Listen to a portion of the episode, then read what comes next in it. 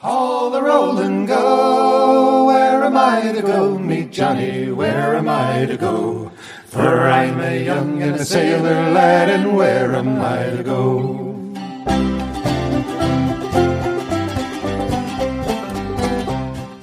Hello, and welcome to Where Am I to Go podcast.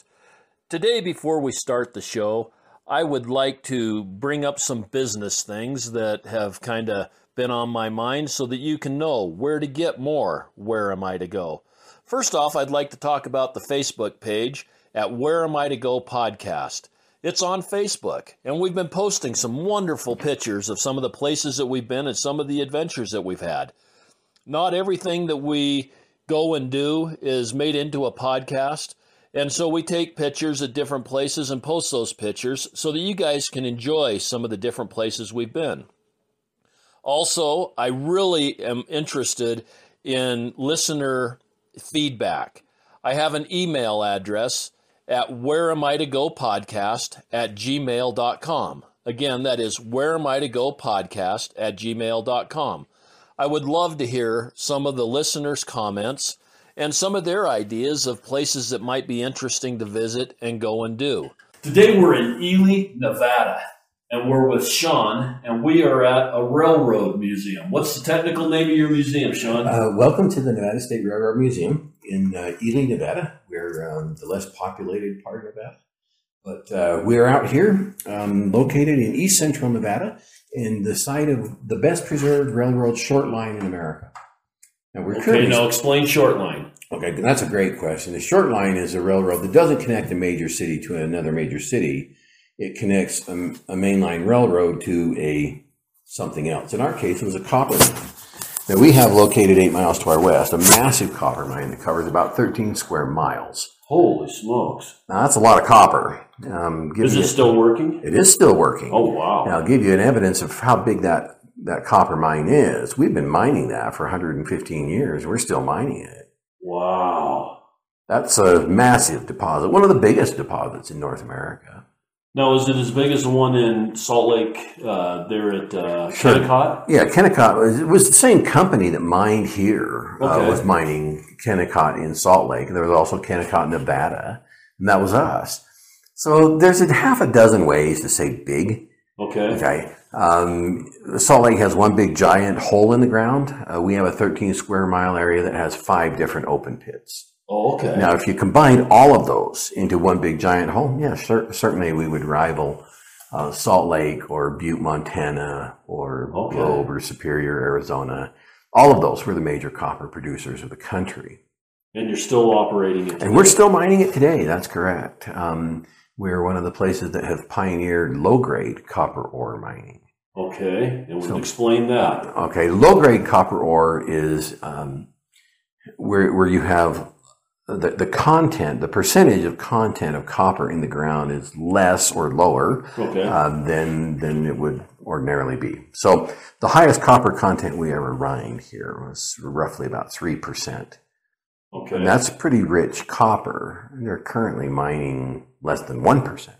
Oh wow! And, and so you're getting a ton of ore and 300 pounds of copper. Um, no, we're we're taking hundred pounds of ore and getting less than one pound of copper. Okay. So, so measure however you want. um, you, if, you, if, you, take uh, a uh, hundred tons, less right. than a ton will be copper. Okay. Or a hundred trucks, or a hundred, right? You know, however, whatever you want to measure that. Okay. So, so that that technology exists here to um, to allow us to continue to mine what has been mined for over 100 years and continue to mine that at a profit because technology has improved to the point where uh, your recovery of a lower grade copper is possible here. Okay, now do you get other minerals out of the ore yeah? There's, or? Yeah, there's uh, more than a dozen other metals that are being min- that are being uh, mined at the same time. So obviously, you know, gold, silver, um, platinum, stuff like that but also lithium, um, okay. molybdenum.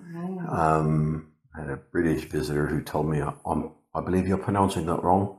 kind of like aluminium, right? Yeah, well, like he said, I, I, that's called molybdenum. yeah, yeah, for you guys that call it aluminium, but uh, um, yeah. So you, anyway, we have moly. Okay. Um, um, moly is an additive to steel, and um, they make grease out of it. Now, So- Moly's a really big product over in Leadville, Colorado, too. I think. Correct. Right. And uh, there's there's a number of places that, that moly is being produced. Lithium is is one of the minerals that we're looking to um, uh, hopefully find more of.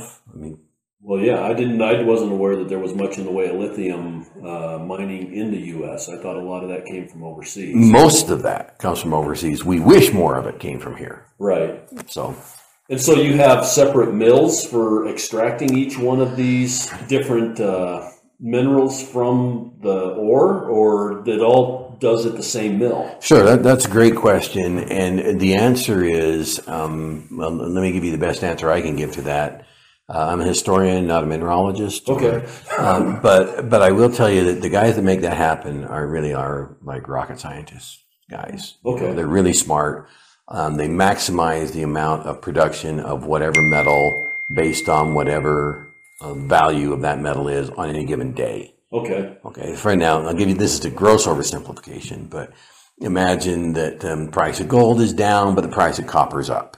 Okay. And if gold and silver exist in the same place at the same time, um, then you can um, mill that uh, the concentrate that comes out of the other side of that mill, uh, and to maximize the the more valuable of the two metals. Now, that probably wasn't a very good example because gold's Well, no, always I- going to be more valuable than copper. But say copper and molybdenum. Right. Okay, whichever one is higher, that's the one that you'll maximize your production for that day. Well, and you also always have ratios there. I mean, gold may not be climbing; it may be staying stagnant, and the Right. profit margin might be a lot higher, even though copper's not as valuable. There may be a forty percent increase in copper value. Correct. So, so you, I mean, your comparison is still valid as long as you understand that there's that, the rate of increase Right, might be and, different. and the value and the value is ratioed exactly the way you Right, mentioned. So right. yeah, as long as you understand that, then um, yeah, we. So you're right, smack dab in the middle of America's mining frontier, eastern Nevada. We- Wow. We, mine everything here, Okay. um, and probably except uranium, but um, and probably not diamonds, but probably everything else. right. Wow, that's really interesting. I didn't realize this area was so mineral rich. Well, that's the reason that this railroad was completed here to Ely in 1906. Now, this railroad uh, goes 120 miles straight north, and I mentioned it's a short line railroad, so it, it doesn't connect, you know, a major town like Salt Lake to Los Angeles. Right. What it connects for us in 120 miles, it connects a mainline railroad to a copper mine. Okay. Okay, and that's what it was built for. Um, you can have all the copper in the world, but if you can't get it out of here, it doesn't do Right. you any good. Exactly. Well, in 1900, the best way to move vast amounts of copper uh, is to bring it out by rail. Now, that requires the building of a railroad, which is pretty intensive, and that's what we focus on here in uh, the State Railroad Museum in Eastern Nevada. Now, we're on a larger complex, the Nevada Northern Railway Complex. This complex is 52 acres. It's got um, 40 historic buildings and structures, oh and it's the most intact short line railroad in America. Okay, now when you talk short line, do you also talk uh, narrow gauge, or was this regular? Narrow gauge meant that the that the rails were put together closer, correct? That's correct. And I know that a lot of different rail systems were narrow gauge versus a regular gauge uh, railroad, and they were also smaller lines and moved everything from passengers to ore or to uh, agricultural products or whatever. timber or whatever. Now, so so we're standard gauge. Um, Now, initially, the founder of this railroad, a man by the name of Mark Requa, becomes interested in Eastern Nevada copper in 1900. Okay. And the reason that he's interested in it is um, almost a perfect storm. Um, America is at the tail end of America's industrial revolution, which could pretty much be termed an electrical revolution. Um, two inventions will launch America into uh, the America that we recognize today. The light bulb, Okay. Thomas Edison, and Alexander Graham Bell's telephone. In the 1870s and the 1880s, those, those inventions come about. Now, your math problem for the day is how many miles of wire does it take to wire up America? I have no idea. I, I don't have any idea either, but it's a big, big I don't even know where to start putting the X's and Y's on that It's, one. it's a big number, right? It's a huge number. Yeah. So copper, now we knew copper existed in, in eastern Nevada in the 1860s. It just wasn't worth mining. It was only worth pennies to the pound. Literally. Literally pennies, to the pound. Right. And so now we're, so it wasn't worth mining. They were going after silver, gold. And, and we have, uh, you know, silver rushes and we have gold rushes here in eastern Nevada. Uh, the richest silver ore ever to come out of North America was 40 miles west of where we are right now Okay. in the 1869 gold rush that was called the Rush to White Pine. Uh, silver ore at $27,000 to the ton was coming out of the ground. And that was our first county seat, and that was the original uh, impetus of getting people to eastern Nevada. Now, unfortunately, um, there was a significant amount of, of silver, but it was all on the surface of the ground. So it was easy to take, it was easy to get, and it was easy to get rich and get out, and that's what happened um, when when the mining was was over because the silver had paid out. Those same miners fanned out across and they they found other deposits. Uh, they found a gold deposit north of us at Cherry Creek. They found silver uh, to our southeast at Ward and then at Taylor. Um, always just you know the copper's there, but so what? Right. until America needs copper. Now, America needs copper because the electrical revolution, when America, the tail end of Amer- America's industrial revolution, you have this electrical revolution where electric motors are now running street cars and elevators and uh, factories and and all of a sudden this new invention of the light bulb now is lighting the country. So in a very real way, Eastern Nevada produced the copper that lit the nation. Wow. That's interesting. Now we weren't the only ones, but we were one of them, one of the the four biggest in America. Yeah, I had never really thought about the electrical revolution. I mean, you hear about the industrial revolution and you know that coal and some of those things were driving that. But it just hasn't ever really come to my mind about the the whole copper having to electrify and having the whole electrical revolution at that point in time. That's just a, a new concept to me. This is this is cool.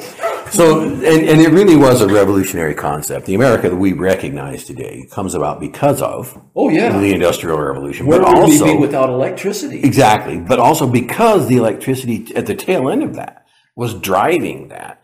I mean, steam engines are great, and you can you know you can run a factory on a steam engine, but an electrical engine is electrical motor. Right. It's far more efficient, far more reliable. It never almost never blows up. It doesn't kill you, cleaner. and a lot cleaner A lot cleaner. a lot cleaner. So you start multiplying that um, by a country and even beyond a world, Right. and you recognize why Eastern Nevada copper is now so important. And getting it out of here is something that we did and, and still do. Are you still using the rail line for that purpose, or No, we're not. Um, so we operated from 1908 until 1983 for 75 years. Okay. The Nevada Northern Railway was the link of the um, of the copper mine to the mainline railroad. So we would take copper as it naturally exists in the ground. We would take it historically. Um, we would dig it out of the ground. We would transport it. We would process it, uh, crush it, um, concentrate it, uh, smelt it, and then ship copper out to the rest of the world. okay? Now, we did an astronomical amount of copper production here I'll bet. um, for 75 years. We- Then what happened? well, then the second perfect storm comes about. Okay, and so in the late 1970s, the early 1980s, a couple things happened that you couldn't see coming, and you certainly couldn't have controlled them. So the first thing is uh, production of copper in developing nations. right. Um, Asia, South America, Africa, they all have copper deposits too. Well, in the 1970s, they can make things a lot cheaper than America can make things because, first and foremost, their labor costs are significantly lower. And I would say government regulation probably has something to do with that, that also. that comes next. Um, but um, the uh, I, I can give you a, a statistic. In 1979, uh, Ely, Nevada, was paying copper miners um, about eleven dollars an hour with benefits. Well, Chile was paying eight dollars a day.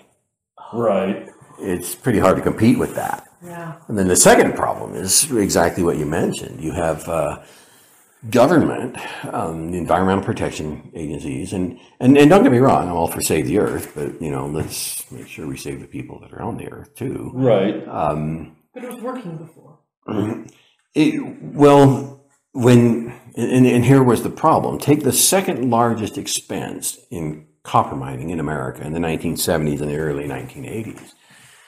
Wipe it off your books and go mine in Chile or Right. or Africa or Well, and you don't have all of your safety regulations in these other countries, and the mining regulations, and the training regulations, and the taxing, and uh, some of those other things. I'm sure in other countries are a lot different than what they are in ours. well And I'm not different. complaining about this. I'm just stating facts. Yeah, absolutely, and, and it's vastly different. And and in those areas, eight dollars a day was an absolute bonanza for these people who were. If you could get a job at eight dollars a day, heck yeah, take it. And and that's a that's a double edged sword. I mean that that certainly is improving the lives of those people. And, Right. and we went through the same thing in, in America. Um, we had our 20s and 30s and unions. and and yeah, and that's why unions did very very well in America in the, in the latter half of the 1800s, is because labor can be considered a commodity, and when you do that, then you're devaluing the human aspect of your labor, and you're putting more value on the product that you're making, and developing nations are unfortunately still in that in that phase. Right. um, where you're trying to you're trying to maximize the amount of money that you can get and labor is you know a, a worker is just like a truck Right. and when it breaks or is gone or you just go get another one What do they call us? Human resources. human resource good that's good that's good um, yeah so so here uh, at least in the united states in, in, in when uh, when we're preparing to when we're booming and we're mining like crazy um, all of a sudden chile and ghana and uh, malaysia they all open up copper mines too and they make mines they can mine copper cheaper than we can now we, we probably could have survived that um, because we were using better technology, we were using bigger trucks, we were using more efficient equipment. Um, the one that was harder to survive was America enters in the 1970s and let's be earth friendly and ecologically minded and, and all of that stuff, which is all good stuff. But they, um, the, the recycling effort in America is is difficult if you're a mining portion of America. Now, let me explain that. Okay. So, um, and we'll give you an example. I'll give you a historical example. Okay, let's take AT and T telephone company. Now, before we all had cell phones, we all had landlines, Right. right? Uh, AT and T was the telecommunications was the second largest use of copper wire in America. The largest use is um, electrical dis- distribution. Okay. So here's a math problem. How many miles of telephone wire does it take to put a telephone in every house, business, school, public building in America? Probably about the same amount as what it takes to electrify It- it's, it's, it's a lot. Um, the, the wire's not as big, but it's still a lot. It's the second highest use of copper in America. So AT&T in the 1970s uh, decides we're going to replace all of our fi- all of our um, copper telephone line Uh-huh. with fiber optic. Okay. Now, fiber optic is a fiberglass strand and it's more efficient and it's a benefit of technology that some genius somewhere invents that says this is better for the telecommunication industry. It's like 10,000 times faster. Right. So we want faster. We want better. So AT&T, largest telephone company um, in the country, says, well, let's take down all of those copper wires and replace it with fiber optic. Now imagine that's, I mean, that, that's a step forward in Right. terms of telecommunication progression, but it, it's also a double whammy if you're a place that produces copper. Right. Um, you are now increasing the supply of copper and decreasing the demand at the same time. Right, right. Now, if you study economics, supply and demand usually equals itself out. And if you increase the supply and decrease the, the demand, you're lowering the price. Right. At the, the at the very time when we really couldn't afford lowering the price, you've got foreign competition now. You have government um, uh, new government restriction, uh, environmental protection stuff um, coming down the pike, which is costing you more and more money. And now the price of copper drops like a rock because there's so much of it. And the, and we probably could have survived that for more years than we did. But the, the final death knell in the coffin was uh, British Petroleum. BP in London, England is the largest miner in the world in the 1970s and the 1980s. And B- British Petroleum buys Kennecott Copper Corporation, which was operating here. Okay. Now, that's not a big deal, except BP already owned the mines in Chile, in Ghana, and Malaysia. And now it, it's simply a business decision. Why would you mine Nevada or Arizona or Utah Right. or Butte, Montana? Um, why would you mine them when they're marginally profitable? Why wouldn't you mine Malaysia or Ghana or Chile, which is hugely profitable? Right. So what happened here in eastern Nevada is the price of copper dropped so low so quickly we're no longer profitable. With BP is now the new parent company of Kennecott Copper Corporation, they simply said, "Well, let's uh, let's just lay everybody off." Now that's an important distinction. They did not say, "Let's close everybody down." They said, "Let's lay everybody off." Now, layoff is like, oh, dang it, we got laid off. Let's go fishing. We'll be back to work by Thursday. Right. You know, and that's that was pretty much the attitude of a lot of the people that were working here. Um, yeah, we've been through layoffs. Yeah, it's no big deal. Yeah, we'll be back because we always came back. Right. Um, they just couldn't wrap their head around the fact that the world had changed, and and, and how could you? I mean, how, would how Right, could you know that this was coming, right? And so everybody walked away from this railroad, from the mine, the smelter, and the railroad. They walked away in 1983. And never came back. They never came back to the railroad. They never came back to the smelter. But they did come back to the mine because you have this massive amount of copper ore still sitting out there. Now, and here's kind of the phoenix rising from the ashes part of this story. Okay, um, in uh, we shut down in 1983, um, devastating for a very small, very rural place, um, relatively isolated. Um, but people hung on. They dug in. They um, they made some uh, tremendous strides in attracting new industry to the area, um, not focusing on just one thing, but focusing on a multitude of things, and um, and we're successful at that. And while they were doing that, some genius comes along, and technology changes the world all the time. And some genius comes up with some new process that makes copper uh, far more efficiently. Okay. So, and we have copper. And so in 1995, the copper mine would reopen, okay, uh, building a, a brand new mill that processes it using this new technology. And then um, from 1995 until 1999, we'd mine copper like crazy. Um, another kind of unexpected hiccup comes along in 99. We shut down in 99, but reopened in 2004. And from 2004 until now, price of copper has been high enough to keep us working and producing copper in Eastern We Nevada. still use the railroad? We don't use the railroad any mean, longer. The, the railroad is still usable, We didn't use, but we didn't use it in 1995 when it reopened.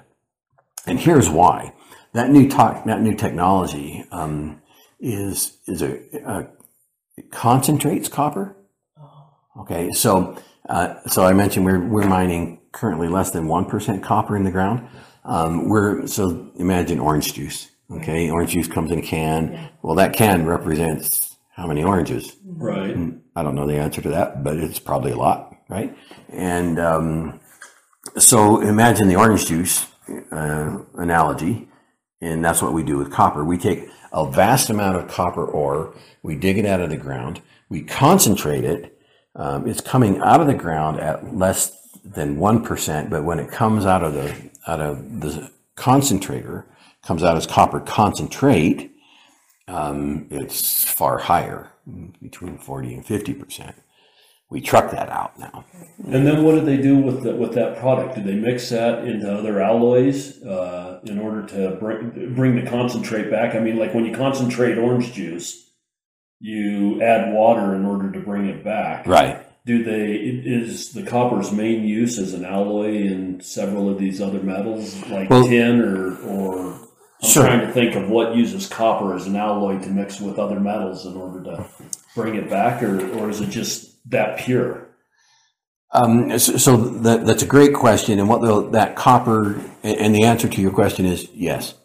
Okay. Uh, we can take copper, and then once it's in a concentrated form, um, then you ship it out, and then you can make it either into copper or you can add your copper concentrate. I am I'm expecting you can add that to tin or and make bronze, or add it to nickel and make brass, or add it to whatever, or you could simply make copper. Well, I'm glad Okay. you know those other metals because I, I was struggling to figure out Yeah, what other that's- metals they added to in order to make other metals, but I know it happens. Yeah, they do, and and uh, and copper is is um, extraordinarily useful in a, in a whole bunch of things. you Right. know. Um, but we still use it primarily for um, electrical wiring. They keep trying, you know, to come up with aluminum wire or some other kind of wire, and it keeps burning houses down. You know, Right. copper is a, is just a perfect conductor. It it's almost as good a conductor as gold. Well, and it also doesn't have the expansion and contraction with Exactly. heat and some of those types of things Right. that, that so many of your other metals have. Right now, now gold is a great wire. You just can't afford it, right? Right, right. And so copper makes an, an extraordinary uh, wire, and so we're and the world's always going to need it. You know, Right. um, you know, you take some of those developing nations now that are doing rural electrification that the United States did in the 1930s, and start you know start multiplying how many miles of wire do you think it takes to wire up India? Right, exactly. You know, I don't know the answer to that number either, but it's a big dang number. And You don't need nearly as many telephone poles. Um, Because I've yeah. seen the telephone poles in India and there's a thousand wires coming Yeah. off of each one. and and any developing nation is probably the same. Probably. Sorry. No, no, no problem. So, and so copper is this worldwide commodity. And because it is, we're still mining copper today. Now, this museum celebrates the historical, um, the historical way we used to do that, where we would dig it out of the ground, transport it by rail, uh, concentrate it, smelt it, and then ship copper out to the rest of the world. And that was done from from the very museum that we're standing in now. This bay window that we're standing in front of um, gives you a commanding view of the entire rail yard and all of the tracks in this yard and the entire track going all the way up to this where historically the smelter was located 12 miles to our north in the town of mcgill Okay. and from that desk that under the watchful eye of the traffic manager That's cool. this entire railroad um, So how did you all decide that you wanted to keep this going here and restore it and keep the railroad and the train? Sure, that, that's a great question. So in 1983, this place shuts down, and you can imagine how devastating that is. Um, what Eastern Nevada and, and specifically Ely has is location. We're right in the middle of uh, major thoroughfares. Highway 93 going north south, Highway 50 going east west. Um, we're perfectly situated for tourism. And so and I don't know that they expected to become uh, the, as big a destination as we are, but they didn't need to. All they needed to do was say, let's just hold people here long enough. Right. Uh, Ely's isolated enough. You know that because you have Right. to drive yeah. here, right? It's a long drive here. yeah. Um, uh, but that's part of its beauty and it's part of its charm because, you know, you're four hours to the next major place. Right. All we need to do is hold people. Right. And a museum is a great place to do that. Yeah. But in but it's also become this really kind of massive destination place for people that love trains, uh, people that love history, and um, and this remarkably preserved building that we state of Nevada has spent an enormous amount of money on um, re- retains its day one appearance when it opened in 1907. Which is really kind of extraordinary. Yeah, it's it's America. impressive when you pull up here. It's it's neat looking complex. Yeah, But something else that, and I haven't been to a lot of uh, rail stations, I guess, but we're looking out over the rail yard from a second story. We're up above all the rail cars and everything. But do most of the train stations have a second level? Most of them are single level, or do they all have the observation deck for? No, they, you're, you're correct. Most of them are a single level. The the um, the Nevada Northern Railway is unique because the administrative offices were located on the second floor of the historic railroad depot. And that's where we're at. That's right where now. we are right now. So the superintendent and the chief financial officer and um, all of those, you know, the all of the bookkeepers, they had their offices upstairs. Downstairs was the baggage room the, and the freight operation, and the passenger waiting rooms. Men's and women's waiting rooms were downstairs, and those are still um, still designated the way they were when uh, the railroad was operating.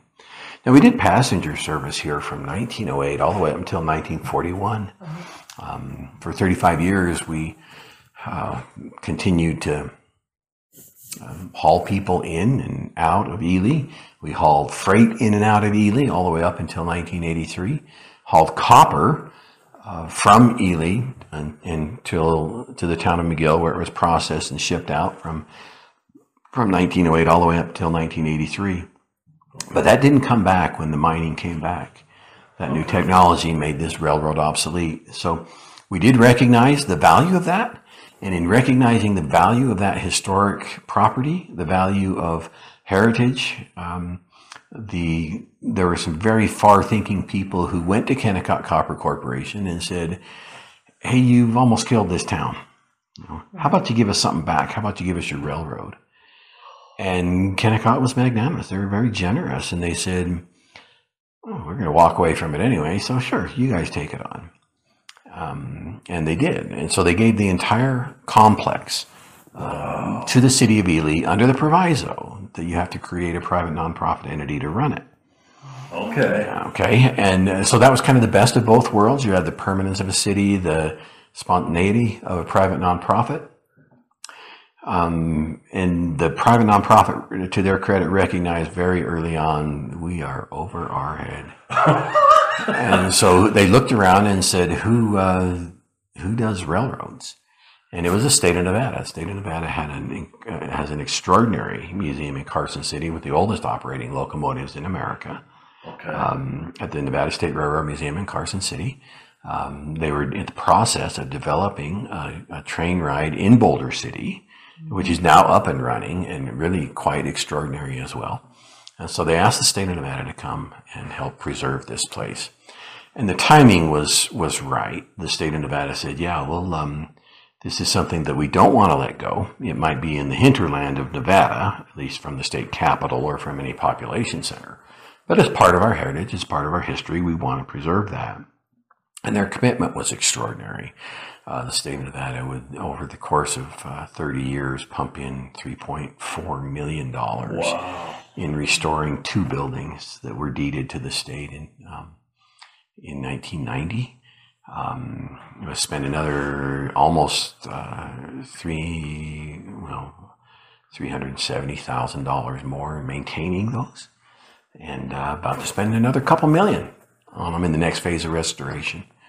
And then you guys have a couple of trains that still operate, correct? We do now. When the this the uh, when the entire complex was given to the city of Ely and a private nonprofit organization, that private nonprofit organization wanted to do um, a, a train ride, a tourist train ride, which is one of the industries that keeps Eastern Nevada rolling right now, and um, and so took the the rolling stock that was left by uh, Kennecott Copper Corporation um, did some work on maintaining the tracks, did some work on maintaining the locomotives, and we operate a uh, tourist train right here uh, in Ely. It's um, it, the majority of the train rides are between Memorial Day and Labor Day. Okay, Okay. you can come out here on on uh, almost any day, um, get a train ride.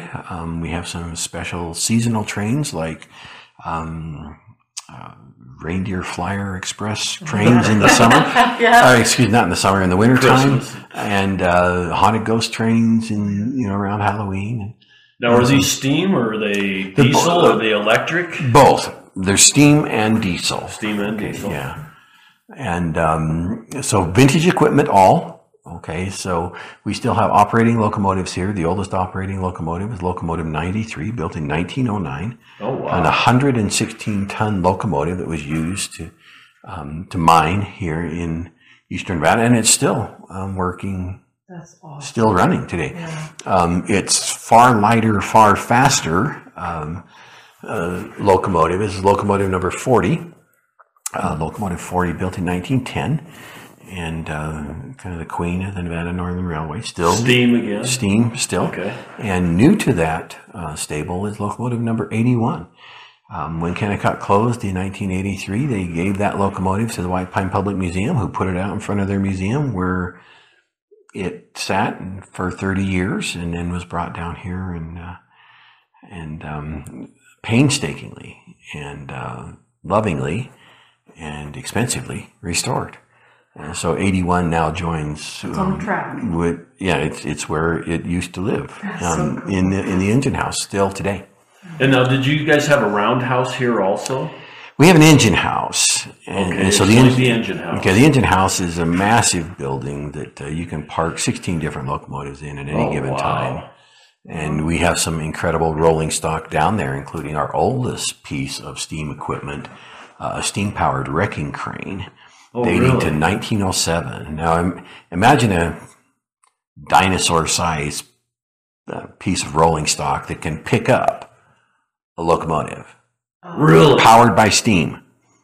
Really? It's like a crane that can It- pick it's, up a locomotive. it's exactly right. Uh, And the locomotives weigh what? 50 ton? mm, bigger. 96 tons is our lightest locomotive here. So what this crane could do, That's and, unbelievable. and it's, it's called a wrecking crane for a reason. It used to pick up the wrecks. Okay. And was it mounted on the rails? Yeah. So they would take it on out if you had a wreck and You pick up a. Put a locomotive behind it, push it anywhere you need to go, uh, set out the stabilizing bars, and then this steam powered um, 1907 piece of equipment could pick up half of your locomotive and set it back on the tracks and then reconfigure and pick up the other half and put it back on the tracks. That's Casey. Jones, here we come. Exactly. Railroading at its finest. But the other piece of, it, of rolling stock that you'll want to see before you leave uh, will absolutely blow your mind is a rotary snowplow. Oh, really? Um, now, the fact that we needed this, right. um, kind of well, yeah, you guys have a bunch of snow here right now. we do, and you know we're, we're currently early January, and there's you know six to eight inches of snow on the ground. We're high desert here, so we can get snow. Um, apparently, we used to get a lot more snow because we needed a rotary snowplow. Now, this is a steam powered piece of equipment, okay, um, and I just I, I have I, the museum has pictures of this operating, and I would love to see that, but from a really far way away. I, I don't want to be anywhere near this thing when it's going. Um, it's a gigantic fan, okay, and the fan spins in a clockwise direction, and you simply drive it across, push it using a locomotive or three across the tracks, uh, down the tracks, and it just picks up the snow and blows it about 150 feet away. Wow. So imagine That had to have been just so interesting to Yeah, watch. I You know, the, the way steam trains discharge when they get up to pressure. And they had to create their own snow, I would assume, when they were going down the tracks with that steam exhausting coming off in, in zero degree weather. And So you've got the steam coming out of the rotary snowplow, and then steam coming out of the locomotive behind the snowplow, and then the two steam locomotives behind that. And yeah, I mean it's a it's a spectacle, you know. that, Um, that'd be so cool. it's yeah, it um, like I say, I've got photos of it operating. Um, it is astonishing that, and I, I talked to the gentleman who did this in uh, the winter of 1950-51. Got the rotary snowplow stuck. Really? How big is the snowdrift? Now, g- give you a sense of size of this thing. The the fan blades, Uh-huh. okay, they're all they're all iron. And they spin around at I have no idea how fast, but half the speed of sound or something like that. Um, how big is the snowdrift? That's 10 feet tall. Yeah. How big is a snowdrift that can get that thing stuck? So I, How do you get it unstuck? well, that was, that was my question. I said, how, how do you, well, first of all, how did you do that? And he said, oh, it was remarkably simple. We did a big snowbank and we thought, well, we'll just punch it through. And uh, we just put it right in the air. I said, okay, how do you get it unstuck? He said, well, that was a little tougher. Um, we actually had to, we tried to back it up, okay, and just, but you have to come back down on the tracks. Tracks, yeah. So this is, this is, and you don't have a lot of leeway here. So he said, we, we tried to back it up, and that wasn't working, so we had to send men down to actually dig a snow tunnel on each side of the locomotive, and then because it's steam operated, it's, it's hot, we just kept the fire up and we tried to melt it back onto the track through the bank of snow that it was on. By by discharging on one side or the Yeah. other in order to melt the snow so it would Yeah, we, so we're down. we're kind of we're tilting a little bit to the right. Let's dig fast on the left, and oh. they eventually got it back onto the track, and they backed it up, and everything all's right with the world. And I said, "Wow, did you ever get through the snowbank?" He said, "Yeah, we punched it, and we did the exact same thing a second time. You, you got to start twice in the same day." I said, yeah, the boss is pretty ticked about that. okay. Um, so what'd you do? The same thing, you know. Well, once you once you figured out how to do it once, you could always figure it out again. But that initial trying to figure The initial it out, one was the tough one. Right. Oh, yeah. Right. So, um, so they did it, and, and we used to need that here. Um, the winter of 49 50 and then 50 51 was killer winter out here. I mean, um, so much snow, you there, you couldn't get anywhere. Huh. Um, they had to actually airlift um, hay to cattle that were out in, in fields because you couldn't get them in. wow. So they brought in the army. They brought in um, the, they brought in the, the double-tailed planes. They loaded them with hay, and then they would just grab a local teenager and say, "Hey, we're headed to this ranch. Where is it?" You know, oh, next valley over, three ranches up.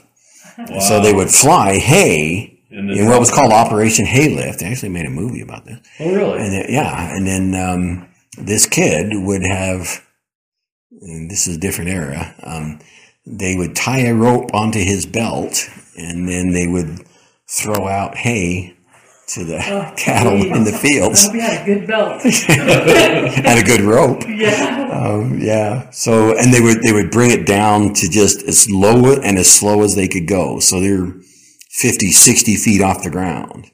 But still in- going 80, 90 miles an hour. Yeah, I so- what stall speed is on those types of planes, but it's got to be. It's still got to be. Yeah, fast. and you're humming. You're going really fast, and the wind chill's got to be the oh, hard part Oh, yeah. on there because that's not heated, you know. No, and you got all the prop wash. Right, and then everything and then as, as soon as you dumped out all the hay to the right place, then they had to bring the kid into the cockpit and thaw him out, and, so they could go back and get more hay and go do it again. wow, that's cool. Eastern Nevada has some wonderful, wonderful stories about Huh. some of the cool stuff that we did here. Okay, now I want to jump into another subject Certainly. that I don't know how much you know or how much you don't know, but I've kind of I've got a Railway Express Agency truck, 1944, that I'm in the process of putting back together. 1944. 1944. I'll show you a picture of it. Love to done. see that. Sure. But uh, it's one of those things that the Railway Express Agency has always been intriguing to me, especially Certainly. since I found the truck. I'd never heard of it before.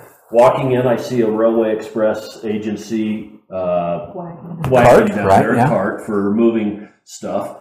Would you like to uh, expound a little bit on Railway Express Agency? Do you Sure. have displays here for Railway Express Agency besides the cart? Uh, And how did it operate out of here? Sure. Um, so we, we have some artifacts from the Railway Express Agency. Now, uh, we'll back up a little bit. Railway Express Agency is basically the forerunner to UPS on rails. Right. Okay, so they delivered everywhere. They delivered absolutely everywhere in the country because rail went everywhere in the country. Well, not only that, from my understanding, Railway Express Agency was created by the major railways back east, all the ones you see on the on the monopoly board Okay. and such, and it was basically uh, a monopoly to haul freight like UPS. That's exactly right. Okay. Now, so um, a number of historical factors have to come together to make that work. And so you have America's Industrial Revolution, where America becomes the largest producer of consumer goods in the world. Okay. Um, well, producing consumer goods doesn't do you any good unless you can get them to the people who need them. Well, who needs consumer goods? And the answer is everybody. How do you get them things? And, and in, uh, a man by the name of Sears comes up with this idea. He actually worked on a, on a railroad, uh, comes up with an idea, starts out actually with, um, because railroads have become such an, a major part of American life, he starts out, he buys a, a, a number of pocket watches and says, hey, all of these railroads in America are now linked. And all of these railroads in America um, are all confused because we don't have a standardized time zone. So I'll tell you what I'll do. I will sell you now because of, we have time zones in America because railroads. Uh, for the first time, for for the first time in the history of the world, you're traveling faster than the sun. So imagine prior to standardized time, noon is whenever the the moon or the sun is directly overhead. Well, that means noon in Wyoming is different than noon 90 miles away in Idaho or Utah Right. or you know 120 miles away in wherever.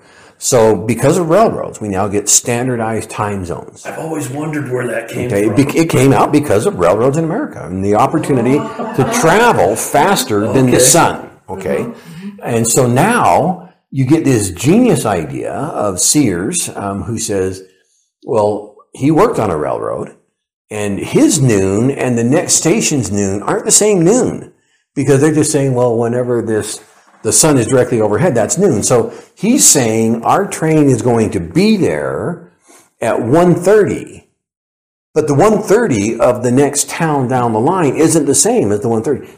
Hence standardized time zones. And there's four of Okay. them. Okay. Now, if you're in a standardized time zone, now you need a watch. And Sears starts out by buying a number of watches and telling all of the people that are next or in line to him saying, Hey, you guys want to watch so that your time and my time is the same time because we're in the same time zone? And they all do. And it get, sparks this idea of Sears saying, well, what else could you sell? And the answer is everything. Everything. Everything you could possibly imagine. In fact, there's an artifact um, in this museum that shows you that. Okay.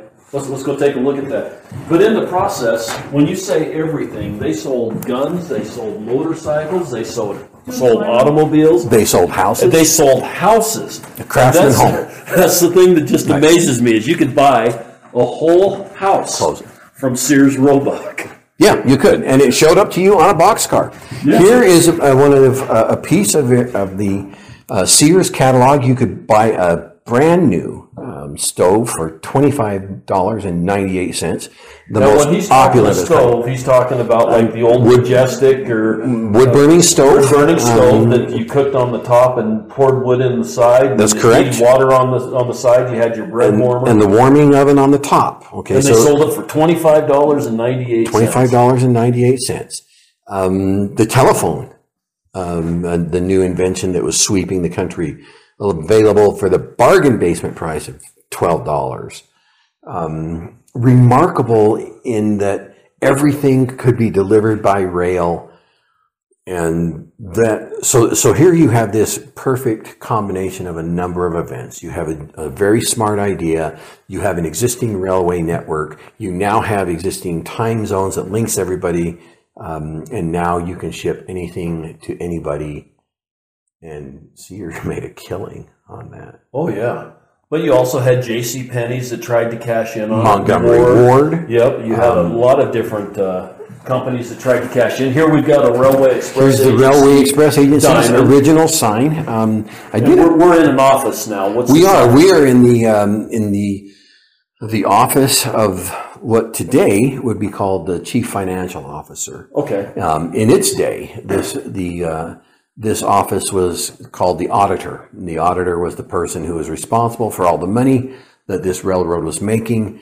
Um, it was amazing. Um, and, and we have this tremendous American immigrant story here of uh, a young a young man at the age of 14 starts on this railroad and will retire 47 years later as the auditor of the railroad, kind of the the business guy of the railroad, the one guy right under the superintendent of the railroad. Okay, and we're, we're in this office. We're You've in got his some old office. Oak uh, file cabinets. You've got several pictures. Cabinets that were original to the building when it was built in 1907. We've got pictures showing how uh, Ely developed because of the coming of the railroad. An original payroll record um, from uh, all handwritten, um, better handwriting than I have, to be sure. And just the railroad was such an amazing part of all of America, Oh, but certainly rural America. Well, and, and, and the thing that I see over here that's kind of fascinating to me is you've got a ledger book of some sort that has to be three foot long, two foot wide, and four to six inches thick. I've never seen a book, a ledger you- book. They must have done a lot of you were looking, writing on that. You were looking at a payroll record of the mine, uh, the copper mine here in eastern Nevada, uh, that weighs 45 pounds. 40, yeah, 45 pound Yeah. ledger book. The- yeah, the amazing thing is the gentleman that um, that the auditor uh, was five foot one. That, that book weighs half what he was going to say, he wasn't carrying it far, was he? But all the equipment that the railroad had, they, they fortunately left behind, and uh, and it's still here. Um, we've taken it out of its storage, we've cleaned it up, we put it on display, and now um, and then exhibiting that to the public. You walk into this place, and it really is uh, like a time capsule. It really is like stepping back in time. It's absolutely authentic to what this office would have been um, when people were working here from between 1908 and some of the equipment from 1908 still on display here. Um, World War One comes along here in Eastern Nevada. We still have the original recruiting sign from the United States Army Really? come down here, and um, Right there on the wall. right there on the wall, um, we want you for the Army, and um, Uncle Sam saying, "I want you," and Well, the railroad didn't want you to leave, but um, but you know you did your best for the war effort, and Eastern Nevada becomes a recruiting mecca for the United States Army because prim- primarily uh, our our population were all European immigrant, Okay. and so it was relatively easy to play. Um, Emotions. emotions you know don't you hate what the huns are doing to your homeland don't you want to you know fix that and Right. and so people we we sent an extraordinarily large contingent of soldiers from uh, eastern nevada off to, to the great war it was called Now this is interesting. All of this furniture in here is is all oak. There's all oak uh, furniture in here, and oak file cabinets. Are, the, the original but the thing that's interesting about these is the handles are the wrong way. they're We're, vertical we're used to looking at file cabinets with the handles going horizontal, and these ones are vertical. all right think about that if, if you're working in an office today how does your hand come up it comes, It comes up vertical vertical. Yeah, I, I think it makes a lot more sense. It's It just I've never seen it. Yeah. Um, the original office furnishings of this railroad are still on this railroad. And you can come see those here. Um, the, the one thing that we get um, of our of the majority of our visitors is this place is authentic. And, Yeah. and we've tried painstakingly um, hard to maintain that, maintain that authenticity um, including some of the stories of people that worked here. Um, the five foot one guy who was the chief auditor, his, his father was actually killed on this railroad, which is what gave him a job at the age of 14. We have both of their stories here. Um, you can read those. You can read the story of, of a woman who, um, who in a very male dominated um, profession like railroading, Right. rose to the top and her abilities were off the chart. Um, I, I, I did not have the opportunity to meet this woman. I would love to have, but speaking with people who worked with her, um, she could add faster than the adding machine. Wow. That's in her head, you know. That's um, um, and and the the people who did uh, who did this type of work, who created So that you have very hard work going on outside, maintaining track, maintaining locomotives, and we have that here. Right. But we also have a lot of a lot of thinking going on, and we also have that here, and those stories have been captured and are now presented here in the museum. That is so cool. And it is. It's very nice uh, walking through here. It kind of reminds me a lot of courthouse. Uh, the upstairs here, the, the long hall with all the little office doors and the And all of the offices radiating off the side of that. right and the little windows up above. You know the, the early 1900s courthouses that you see in almost every county. with the transom windows over the top of yeah. the doors. and- It- it- yeah. It's very reminiscent of that. yeah. And yeah. And what's this office? So we've moved into the um, the superintendent's office. The superintendent was the, the man who was responsible for keeping the railroad running, um, because the railroad was Ely, Nevada's link to the outside world. I'll point out a couple of things. Um, the the desk um, you're in the corner office, and so the desk is original uh, to this office. So is the artwork on the wall. And it is a monster desk. I don't know that I've seen a desk quite this big. It, Uh, it- it's, a, uh, roll top? Yeah, it's It roll top. It's a roll top. Yeah. and it's it's probably eight foot long. Um, yeah, you need about six guys to move that. I bet you do. At least the last time I moved it, that's how many guys I needed. You've got one of your old nineteen what? Probably forty telephones sitting. Uh, a little little earlier, 1920s telephone. Is it that one. old? Mhm. and a really cool picture of a buffalo. Uh, the oldest inhabitant on the line of the Union Pacific, and a picture of a bison. Um, a great story about that. It actually came to us by a gentleman who uh, that hung in his father's office here on this railroad. Okay. Um, and and then when they uh, they came through and they said, "Hey, we're going to renovate the office, repaint it," and, and so we're going to throw all this stuff away. He said, "I like that picture. I want it." So he took it home and he put it, brought it home, and his wife said, "Not in my front room, buddy. Really? You know, you're not hanging that in my front room." So he put it in the basement. Well, his son remembers it being in the basement, and you know he had that had that memory of that uh, in his father's office when he was a little kid who came to visit. And his son was in his 80s when he brought us that picture and said, My wife said I can't hang this in our front room. So, do you guys want it back? And I said, Absolutely, I want it back. What office did it hang in? It's hanging in the office that it, hang, that it used to hang in. Wow. This was his father's office. and that's that's. I would have hung that in my living room. I, I, I I, would I really like that. I would too, but my wife is enormously tolerant. So. Okay. Now, railroading uh, was the second most dangerous occupation in America. Um, only mining was more dangerous, at least when they were keeping track. And what about timber? Uh, that was up there, but that was it was harder to keep track because you hired timber laborers by the day. Because Railroaders, because you buried them by the night. probably, yeah, that's a good one. I like that. Um, yeah, it was timbering was was incredibly dangerous, but um, railroading and mining both are extraordinarily dangerous because everything's big and heavy. It's slow to stop. Uh, we have the payroll records in this museum um, that go back to 1906. We also have, um, uh, for multiple years, the accident files Oh, really? of um, of this railroad. Um, the one I've been going through most recently is 1912, and it just happens to be in the attorney's file. Okay, Okay. now the attorney in 1912.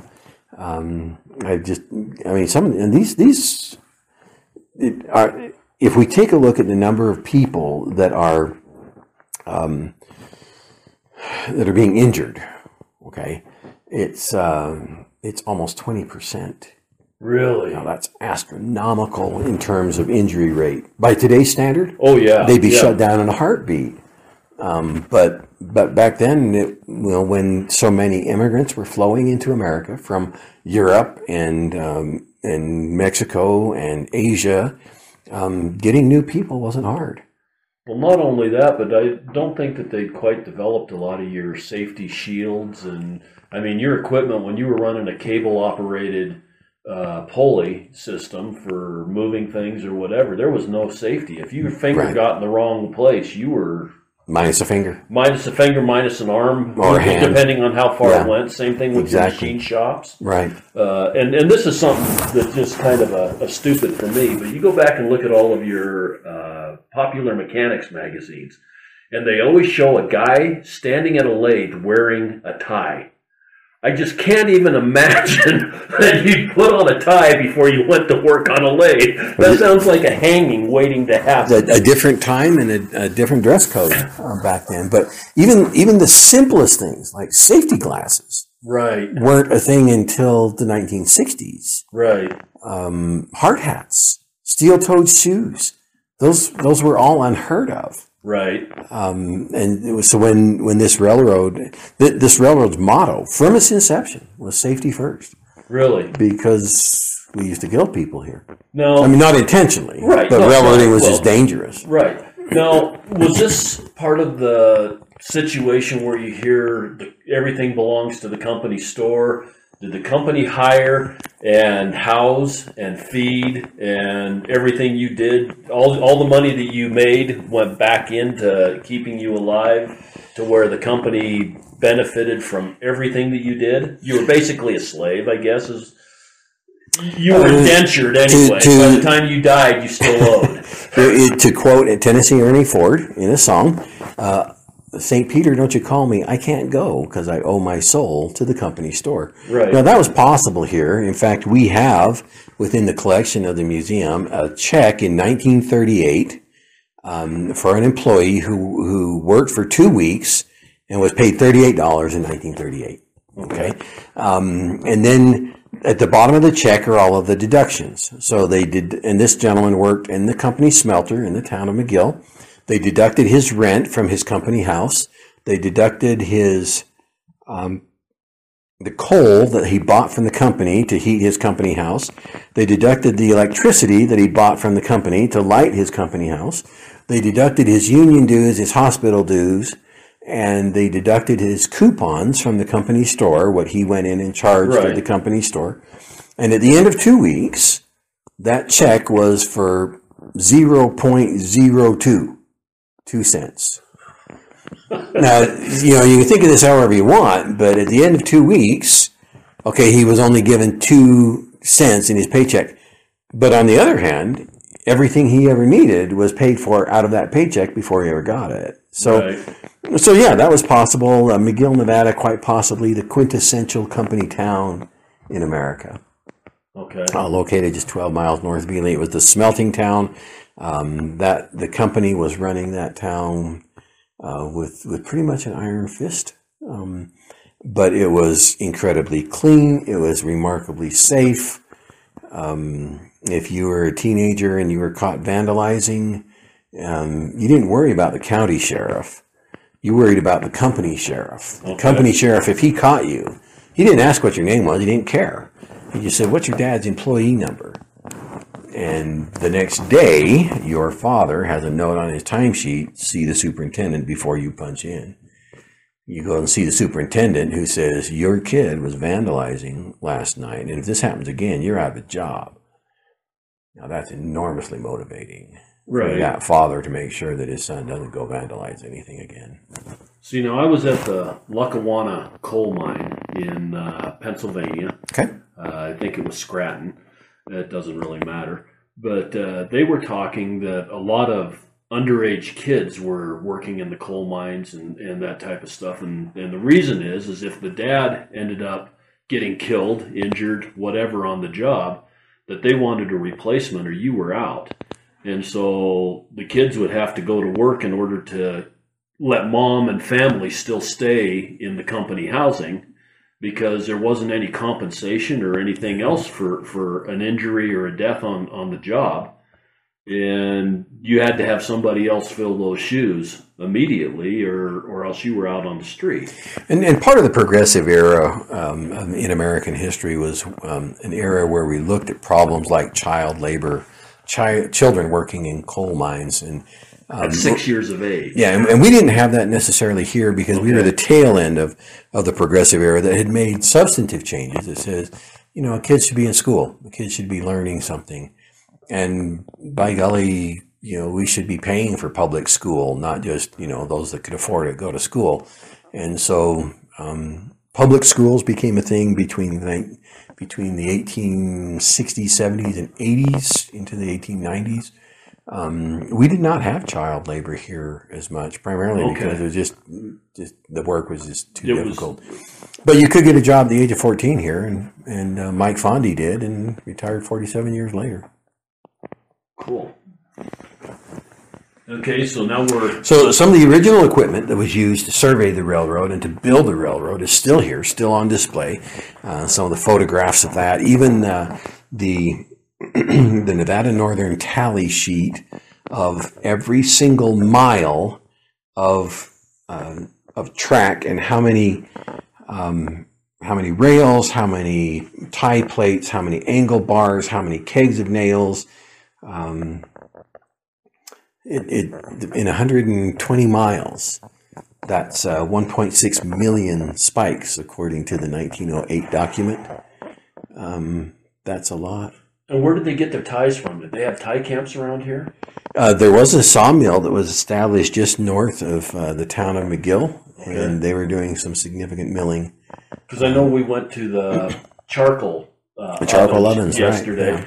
and they were talking about the amount of wood that they use to make charcoal for smelting, and it just doesn't seem like there would be much in the way of anything left for building any railroad ties. It uh, it takes a lot of wood, but there is a lot of wood in the, the mountains surrounding Ward, where those uh, where those charcoal ovens went were built. Um, there's a lot of wood in the mountains just east of Ely, Okay, and but but if you're a railroad, you can bring those in from any bear, anywhere, right. and they did a lot of that as well. Okay. Let's move on into the next. This is fascinating. I'm loving this. Now, this is the room, and, and maybe we should have started here, but this tells you about the first peoples of Ely and the first discovery of copper and the plan of the Nevada Northern Railway. Even uh, the artifact is the original Rail Day um, program, uh, 19, September 29th, 1908, or excuse me, that's not right, 1906. Uh, the founder of the railroad, a man by the name of Mark Requa, he's the gentleman with the vision to say, all right, we've got this. Um, America needs copper. Eastern Nevada has copper. We just need to get it out of here. How do we get it out? We, we rail it out. And Requa is the man who actually comes up with a plan for the Nevada Northern Railway. Uh, he will go on to build the Nevada Northern um, between 190, uh, starting in 1905, completes it to Ely by 1906, and then completes it another eight miles to the mine by 1908. Um, by 1908, he is the subject of a hostile takeover. Uh, the Guggenheim family, who was controlling copper in America, Okay. um, uh, rather adeptly acquired 51% of the stock, and um, and he went on to make a fortune doing some other things, a second fortune actually. oh, okay.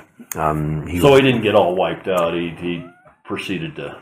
Correct. He, he he did okay. He landed on his feet. Um, served America in World War One as the. Uh, this title isn't exactly right, but it's a complicated title. It's something like the.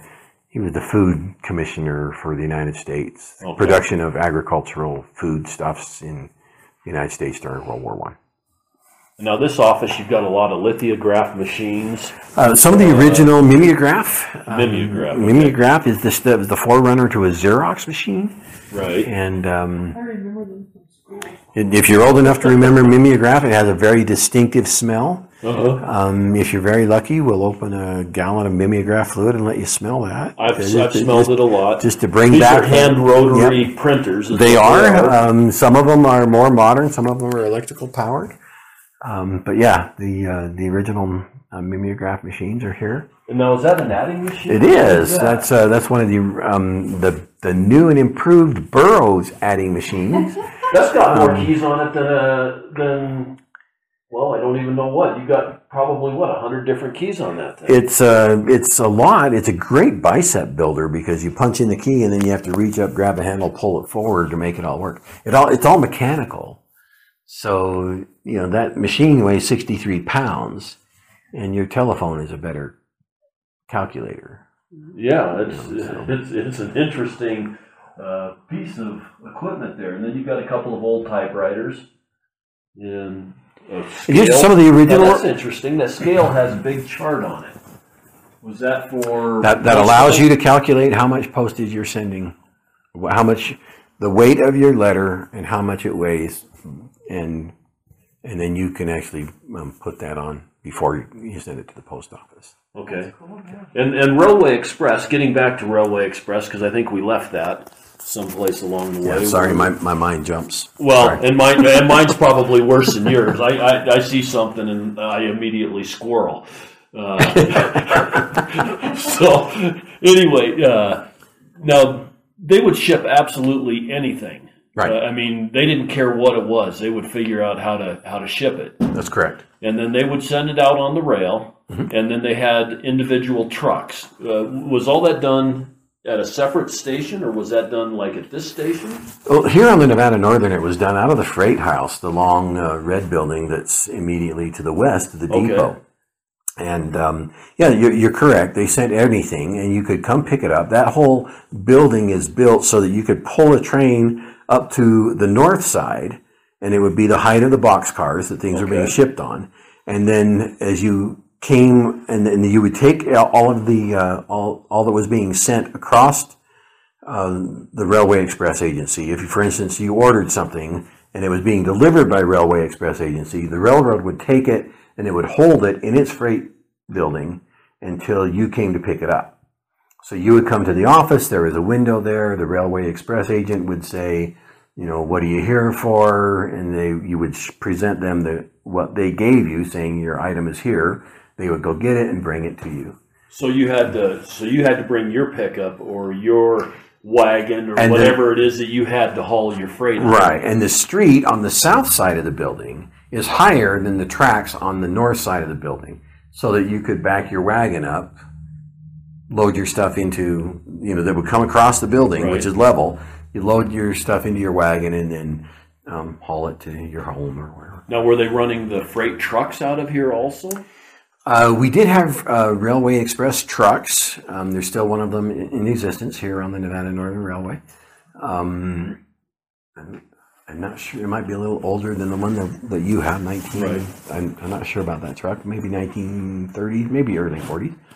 Um, the the best story I have of the Railway Express Agency was a, a, a gentleman now in his 70s, um, before the Railway Express Agency shut down, um, recognized rather early on in his life that you could finance your young teenage life by bootlegging fireworks into Ely, Nevada. Okay. Now they were illegal, but you could still get them. Um, but the the U.S. Postal Service doesn't deliver fireworks, Right. but the Railway Express Agency does. So he would come down here before he was even a legal age. He would, uh, in I believe he said he was 14 years old.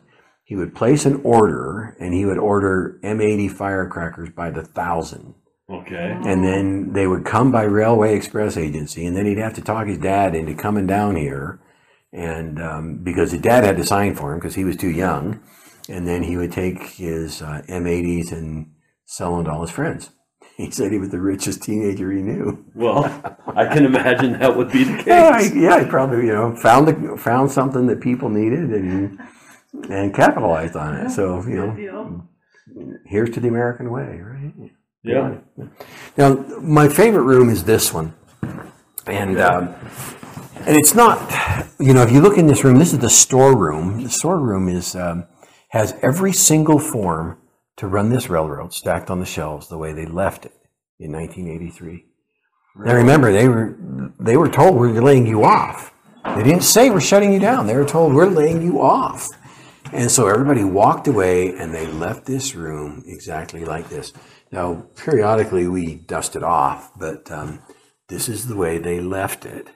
You've got the When old they walked ink away nearly packages, 40 you've years got the ago. old envelope boxes. The You've got interoffice stacks mail. of envelopes. And, and every single blank form that it takes to run this railroad still stacked on the shelves. That is so. Wow, that is It's, amazing. it's almost a ghostly look at American industry, frozen in time from 40 years ago. Absolutely. So you get to look at the forms every once in a while. Just Yeah, to periodically we pull entertain those yourself? out. Yeah.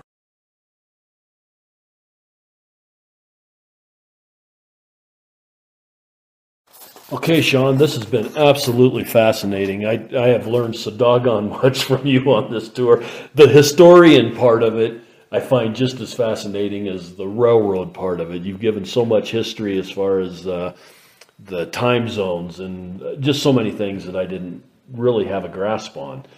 Uh, and like I said, this has been a lot of fun. I appreciate you taking your time today. Oh, happy to do it. it. It's always fun when people come in. Um, when we have people that we get to show around or uh, we get to, to share our past with someone else is always a fun thing for us. Well, I appreciate you enjoying that because this has been just fantastic for me. Excellent. Anyway, we're going to go now and take a look at some of the other grounds. You said that there were some other people that uh, can add to what you've You're, already you're said. going to want to see the machine shop. Oh, definitely. That's the kind of thing that's going to make OSHA go crazy. Okay. Oh. The Occupational Safety and Health Administration just goes nuts about that place because it predated them. Right. So you're going to walk in there, and and one of the things you're going to see is a 1917 wheel truing lathe. Oh, okay. That's 25 feet long, and we use Really? it here. To, You still use it's it? still used, yeah. And it hasn't been updated to OSHA standards. Well, OSHA doesn't administer railroads. Oh, Federal Railroad Administration administers railroads, so you can get you can do that. It's it's not illegal, is what I'm telling you. Um, and it, it's amazing. Uh, one of the one of the funnest days on my job in 30 years was down at that wheel truing lathe with a, a Kennecott machinist named um, Tom Lake, uh huh. um, who ran that machine on this railroad for 30 years. And he said, um, I, I, so I asked him about the machine, and he said, well, "Why not just show you?" yeah, well, why don't you just show me? And so he said, come on down Thursday. And so we went down and now I wanted to watch it from across the room because this looks like a new way to kill yourself, right? And um, he said, no, come on over here. And so I was standing right next to him while this man who worked on this massive machine for three decades and was just so in tune with that machine. He actually, we, he trued up two wheels right in front of me in about six minutes. Really? It was one of the coolest things I've ever seen. Now, sadly, Mr. Lakes passed away now for a number of years, but um, but that knowledge that he had is still here, and that's is of the- awesome. that's one of the things that, that we're proudest of is that we get to maintain um, the, the, the knowledge that people learned and that people perfected uh, working on railroading here in eastern Nevada. And this complex still has all the machinery that does that. Wow. Hence the most complete short line railroad in America. Can hardly wait. Cool stuff. You're gonna love it. You, you, I mean, no matter where you go, it's gonna be awesome. So come on down, stop here. We'll give you the directions. Um, head out, look around. Um, steam equipment to find massive pieces of machinery that that show you how you know, incredible America's industrial age was back when America was the foremost producer of, uh, of you know every, everything in the world Right. and uh, before that all went somewhere else. Um, but yeah, this this gives you a, a distinct and authentic look at what American industry was like um, in the last century, going back to the beginning of the last century in 1908. And what are you guys' operating hours? So uh, we're here every day um, from eight until four, and sometimes later in the summer. Um, and then uh, you'll you can come down here. You can uh, you can tour around. You can talk with the historian. You can um, just walk around the complex. You can not talk to the historian if you don't want to do that. Um, if You're missing out if you don't. um, we, we've worked really hard to know a lot of stuff about Eastern Nevada, and um, and and take uh, personal pride in the fact that we've spent three decades learning this stuff. Um, but but then there's also really cool stuff. You can walk around. You the, probably the biggest celebrity ever um, on this complex is a cat named Dirt Okay. who lives in the machine shop. You'll meet him when you go to the machine shop. Um, Dirt, and now uh, Dirt has, I'm not quite sure the relationship, but there's another cat, DJ, and um, they used to be white and orange. used to be. now they're kind of like Dirt. white and dirt, you know, or, or orange and dirt. you know. Um, but but they're friendly and celebrities to be sure. So um, you can meet with them. and um, you can just have an extraordinary exploration of America's industrial past by walking on this complex. Now, do you guys have YouTube videos of different things working or any of that kind of stuff? You can you can find us on uh, Nevada Northern Railway uh, on YouTube. Just Google us and. And what about a website? Uh, websites both. There's um, NevadaCulture.org. Um, we'll get you to the State Museum website, and then we share the complex with the Nevada Northern Railway, and you can you can go on their website, and they're all linked. And you can take train rides in the summer Take train rides in the summer on both the steam and the diesel, steam or and diesel, right? okay. And you got open cars, closed cars, Both. both. Okay. And how long's the trip? Depending, there's multiple trips, so it depends on which one you take, but somewhere around two hours, just enough to give you a, a really great um, experience in uh, in American industry and railroading. Cool. And they're not that expensive. I was looking on your website; they were like thirty bucks. Yeah, it's not bad. So Put it on your life list. You know, if you're a diehard rail fan, then uh, Ely has got to be on your your life list of trains to see before you die. And I'd say even if it's not on your life list to do a railroad train museum, whatever, this is still absolutely fascinating. Just the, the short part that I've been on, I can hardly wait to get to the other parts. Yeah. Well, if we're not on your life list, put us on your life. Put us on there. There you go. yeah, it, it really is a unique experience in America um, when we look back on what American industrial heritage uh, and how that formed the country. You can see that here firsthand, Right. and it really is an extraordinary look at America's past. Thank you so much for taking your time today, Sean. It was short notice. We were just cruising across here. And uh, in fact, we stayed in the Love's parking lot last night uh, where we got our RV. And they were super friendly there. Sure. But uh, we saw the museum was here and we said, we, well, let's just go down and check it out. And short notice, and Sean hooked us up, and, and this has been fantastic. Happy to do it. You're, um, you're always welcome, and um, it's one of one of our favorite things is sharing our our collective heritage with people who come to visit. So uh, come on back anytime, and um, we'll fill you in on all the stuff that we left out on this round. Okay. And we're going to go down and catch some more. Machine shop, we'll do that. I'll see that for sure. Thank you, Sean. Been a pleasure. Thanks. Bye. Okay, we just moved from the museum into the machine shop. And I can tell you, this, muse- this machine shop is outrageously big and cool. We're with John, and John has said that he would take some time with us to kind of go over some of the machinery, kind of some of what they do. And so, welcome, John. I you. appreciate you taking your time with us. Yeah, no problem. Uh, so yeah, you're in the original uh, 1907 engine house and machine shop. Some of the machines date from that time period. Some are a little newer. Some are a little older. Um, but yeah, the building was built in 1907 to service locomotives and cars of the railroad, and we still do that here today. You're still working on Right. actual running locomotives. Exactly. And So- inside the shop right now, you've got a, a steam engine, it Yep. looks like. Yeah, we have a steam engine that's 81. Uh, we just put that back into service uh, in October of 2020. And it was built in 1917. It was built new for the railroad. Uh, it never left. Um, and we just put it back in service in 2020. Uh, so that's our, or 2021 rather. That's our new engine, quote unquote. So you guys rebuilt the boiler and everything here? We did pretty much everything. Some of the stuff we had to send out. We don't have a lathe set up that's big enough to turn the driving wheels, so we sent that out. And they turned. While we had it out there, they made new bearings for it and all that. But pretty much everything else we did in house. We did the tube work. We had a contractor come in and do some of the welding on the boiler. Um, but most of the rest of it we did in house with the crew we have. So about five or six guys. Wow, how many Yeah. years did it take? Uh, we officially started in 2014, um, but they had to get all the asbestos off first, so we had a contract company come in and do all that. We didn't really start doing a lot of the mate or the major overhaul to it until probably the last three or four years. Really? So yeah, And now, did you have to rebuild the coal car and all that also? it needed a little work. It didn't need that much. Take Okay. it apart, clean it, inspect it, fix what was wrong, but there wasn't much wrong with it. So I had a couple patches to put in. That was about it. Okay, So- and for those that aren't familiar, you've seen the steam engines.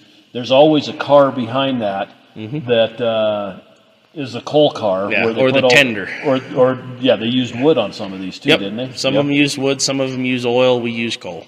Okay, So and those are built on a slope, so the coal always a little comes bit, down, yeah. right? You can actually see a rivet line on the side. Right. we can walk down there. I'll show it to you. There's a rivet line. You can see where the slope is on this one. okay, so and this is separate from where the museum is by about well, probably two 300 blocks. yards or something Yeah. like that. yeah, We're it's all part of the museum still. We're just down on this end off. Yeah. And and anybody that's coming to the museum can come in here and talk with you and, and Mm-hmm. Yep. See the machines. Yeah. This is talk with any of us down here. So Th- he's got lathes in here. He's got milling machines. He's got so much stuff that's just, and it's all on a massive scale. Mm-hmm. And you even have the old uh, uh, wheel lines. yeah, the old that- the old belt driven lathes, and we still use them every now and then when we need to. So and what powers those? there's just an electric motor up top. You can see it. In 1907, were they using Well, electric or were they using 1907, they steam? had a steam engine that ran it, and then they converted it all to electric at some point. So, unlike this machine's been converted, Uh huh. they added this electric motor to it. Originally, they would have had a pulley system set up on top, and they just swapped it over to an electric motor. And when I'm talking about a pulley system, you had a have a big bar that that runs across that has several different uh, pulley Yeah. uh, apparatuses on it, and you run a belt that's made out of canvas or Yeah, I what are these believe I belts? believe these are canvas. I'm But, not but the completely old sure, ones would have actually. been leather, Yeah, yeah. and then they come on down, and then they turn the machines. Yep. So each machine doesn't have an individual motor. You just have a long bar Right, that's, and there's- that's driven there's once. There's a clutch. They call it a line shaft, right? And Okay. so they've got a clutch that you can engage and disengage that pulley from the line shaft.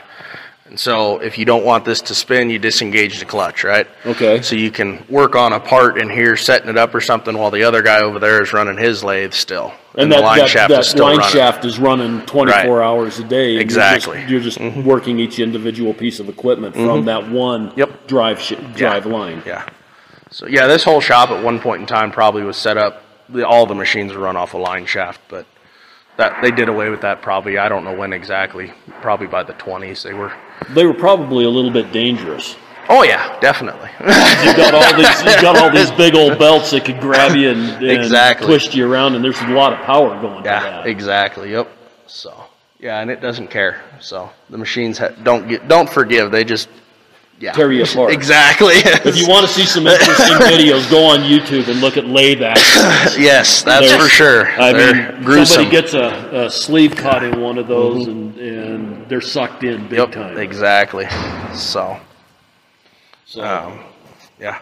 okay, and you've got a caboose in here. Are you Yep. rebuilding that one also? Yeah, it's in for an inspection, and we found a couple of the defects that we need to remedy. Um, so we're going to make a new uh, spring support for it because it's shot. Um, a couple other little things, nothing major really. We have some bolts we need to change underneath. Um, so we'll get that done at some point. And in the walk down here, it looked like you're not hurting for projects to do. oh no, we have more projects than I know what to do with, or any of us know. We have lifetimes of project, not a lifetime, many lifetimes of projects. So, and if we go out in the engine house, I'll show you some more. Well, I'm looking forward to going to the engine house. I'm So- actually highly intrigued with this. Yeah. Uh, my son spends a lot of time on his lathe and milling machine. We just have one in the garage. It's, Okay. it's got a, a three foot or four foot bed on it. That's cool. But uh, I think these the- are the- 10 footers. The I thing that remember. amazes me is what all you can make on a lathe. I mean, Mm-hmm. he, he, he's got a clutch or, or the, what do they call the, A chuck? the chuck. Yeah. There we go.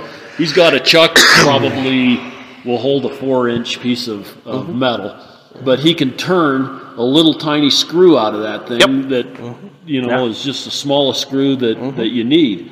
Yep. And everything on up, and it just amazes me every time I get into a bind on a project I'm doing. I say, I'm going to have to run to town and get one of these, and he says, No, we'll just We'll go just ahead make and one." Make one. And I'm going, "And Yep. how do you do that? Because this is, I love the I love the equipment Yeah. but and I love to watch somebody work on it. But it's mm-hmm. one of those things that I don't have the mental capacity, I guess, in order to make it work the way it's supposed to. You set the machine up, it'll do all the work for you. Yeah, that's what he says. That's what he says. Is I'm watching him turn this little Yep. lever and that Exactly. little lever and Yep. raise the bed My- and change out the chucks and My dad can't figure out how I cut screw threads on this, and it's I tell him it's all geared from the head, right? It's really simple. Makes a lot of sense to me, but and I've explained it to him a couple Well, times, and he still doesn't with- quite catch it. But I'm glad you got a dad like your son has. But it's So- still it's just so fascinating to watch oh yeah, this there- stuff uh, work. the lathe is an amazing piece of machinery. All all machine tools are really amazing because, and you think about it, right? This is what makes everything, Right. Something like this, and it hasn't changed a lot. You know, there's you're still spinning a part or you're spinning the tool, and that's what the mill does or the lathe does. and whether it's done by computer, Exactly. like Whether it's a CNC or not, it's it's all very similar to how we're doing it. We're just doing it without the computer. We're using this computer, right? Our Right. head. So exactly, and and all the little measuring yeah, devices. and, exactly.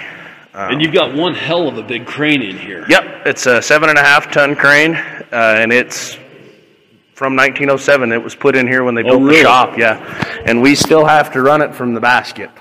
Oh, So really? There's a whole set of levers up there in the basket, and that's how you run it.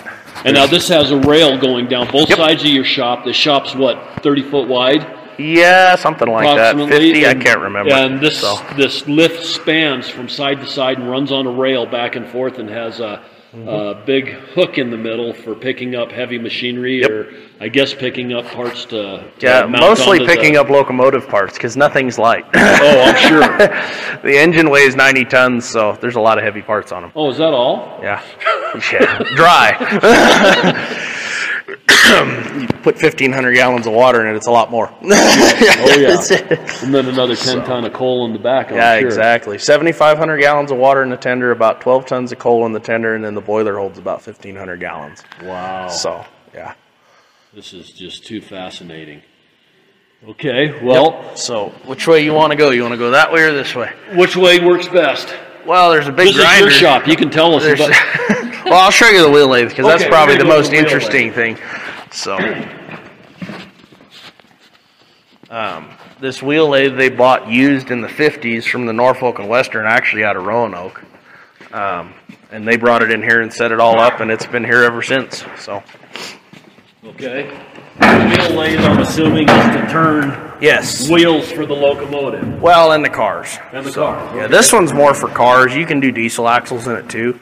Um, Wow. But yeah, so how do you go around a corner if the wheels are mounted solidly to the axle? Long sloping corners. Yes, but what else?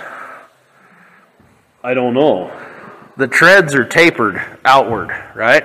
Okay. And it's kind of hard to see on these because these are worn, but these treads are tapered like this, okay? okay? So they slope out towards the end of the axles. So and that's what go, keeps it kind of in the track too. Yeah, it keeps it track and center, but when you go around a curve, it pulls the bigger diameter to the outside and the smaller diameter runs on the inside rail. Okay. And so you can go around a curve without binding, without pinching, without slipping. Okay. That makes sense? Yeah, it does. Yeah. And, and we're looking at a lathe that if you guys ever look underneath a, a rail car, you'll see that the width of the wheel and the height of the wheel is pretty good sized. And this lathe is, Is, is this one that we're, uh, working on right now, is this a wheel that we're making, or? Um, I probably won't turn this one. We just put it in here for display more than anything. I can still turn wheels on this. I'm just probably not going to turn this one. It's cast iron and cast iron work hardens, and it gets harder than hell. Is this one and- we made here? No, I, it could have been. I, I, I- they probably did the press work here because we have a press over there to do the press work. Um, so it was probably pressed on here. I don't know if they turned them though once they pressed them on or not. So but this lathe is holding the whole axle and the wheels that you would see underneath a Right. box car of some sort yep, or another. any any freight car, any passenger car, any freight car. And this thing is huge. Yeah, It is a monstrous piece it's big enough to hold the wheel, and the wheel's pretty damn big. So That's what you're using the, the Exactly. to be able to. that's right, exactly. And is it hard to center, or does it kind of? No, actually, it's kind of self-centering. So there's clamps that actually go around the bearing surfaces, which are on the ends of the axles, and you can kind of see them right here if you look in here. Okay. and then those clamps actually have a small taper on them and there's a taper on each end of the head, in each head. So you just run the heads in, and it takes up that taper, and they're centered. There's Okay. no indicating or anything. And so, okay. And then go ahead and resurface and, and grind the surface down to you cut them. They've got tools here. See this Right. radius tool? Okay. This is a pre-cut tool to make this shape, right? To make this act, to make this flange, to cut this tread. Okay. You got another one right here. and so those are already preset so that everything is, is Exactly. all uniform. Yeah, exactly. And there Wow. should be some over here too. Yeah, there's some more land right here. Okay. That's cool. Big old cutters, right? Yeah. so, Those are amazing. and that's just for doing the flange. The the whole form tool right here is for doing a flange in part of the tread. Right Okay. Yeah, I never had given it much thought that, that you don't have like a limited slip differential. There's no or anything. differential.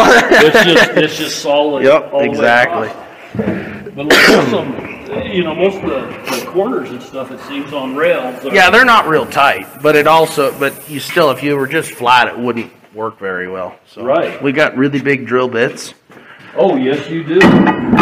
Holy smokes, what is that, a two inch? two and nine sixteenths. Two and, two and a half inch. Yeah, Wow. that's Wow. the biggest bit we have. Two That and is nine just sixteenths. And I, we got a pretty good set, and then reamers, and I mean, we got mass. Where's there's some big reamers right there. Oh, wow, those got to be like three inch. Yeah, I think so. Maybe a little bigger. And those are for your milling machine. Yeah, yeah, Right. yeah. Or doing, you know, you can you can work with them separately on the frames if you really have to. Um, yeah, we have a good selection of tools. Big air compressor. That's a big air compressor. Yeah. So Wow. yeah, The that shop. that's for the shop. That's that's providing air for the engine house, machine shop, all of it. So we Okay. have air. And then this is our wheel press. and It's kind of buried, but it still works. And what does the wheel press do? The- the Well, wheels so come the off of wheels axles? exactly they're pressed on and off the axle, right? So you can sling the axle into that dead man right there, and then the the cylinders right here. Okay. So the cylinders, you know, what is that? And is that A hydraulic? foot? Yeah. Yeah, that's, It's old that's 12 hydraulic. inches. Yeah. And Old so it just so those wheels are just pressed onto the mm-hmm. axle. Yeah, it's a 300 ton press though, so they're- they got pretty good interference fit. And how do you get it off? You, Same you way. Just press it off. Yep, pressed on, pressed off. So and so you know it's got its own motor to drive the pump. This was probably belt driven at one time though. Okay. So there's a good good chance of that. So. Wow. Um, and then this flat car here is full of parts for the other locomotive we're working on, which is the 40, and it's out on the other side. So yeah, it's Okay. a big kit. Yeah. It was running two years ago, so. well, it's, not running now. All the parts are here No, on this box it's, car. It's down for its uh, uh, um, 15 year inspection. So. and this is another uh, steam. Yep. Yeah. Okay. Yeah. How many steam engines do you have here? We have four, three of which are well, two of which are serviceable, and then 40 is down for its 15 year. So- Okay. And then the fourth one is in pieces too. Um, we didn't take it apart; someone else did, and then we got it. Oh, did they map it out for you, or do you just A have little large bit. Large puzzle. Large puzzle. It's a, it is a large puzzle, and I'm sure it's, it's a thousand piece. The good thing is we've had a lot of practice with the other ones, so it shouldn't be too hard to figure out. But And what is this machine here? That's the wheel boring machine. So it's it's just a big boring mill, um, but it's very purpose built. It only goes vertically. There's no horizontal movement in it at all. Okay. Most boring mills you can move this way, side Uh-huh. to side, and up and down. This is just up and down, and it's got a little crane on there for taking the wheels in and out and all that. So and how much do one of those wheels weigh? you know, I'm not sure. At least a ton. I don't want to go pick one up. I'll bet you don't. so That's just yeah, that's a big chunk of iron. oh yeah, there's a lot of material there. And you said those are cast? Those are steel. The ones in the wheel lathe are cast iron. Okay. These are cast steel. okay. They don't make cast iron ones anymore. They haven't made cast iron ones for who knows how long. It's been a long time.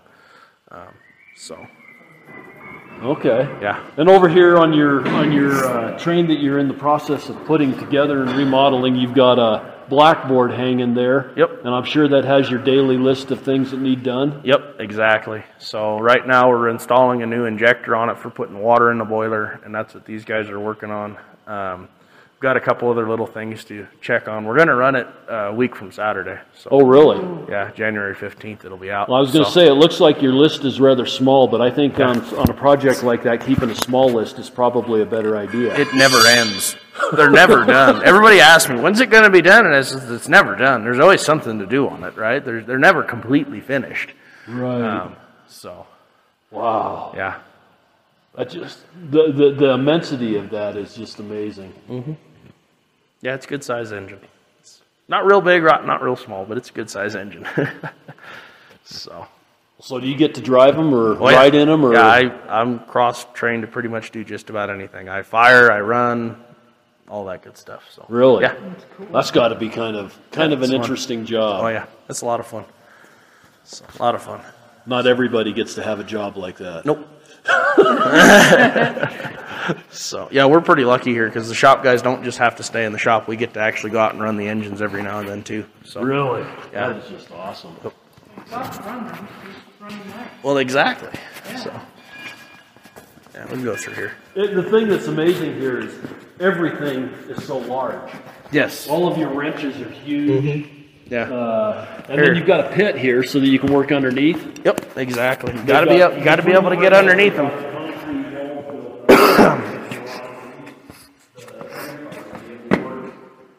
Oh, someone moved it. Them.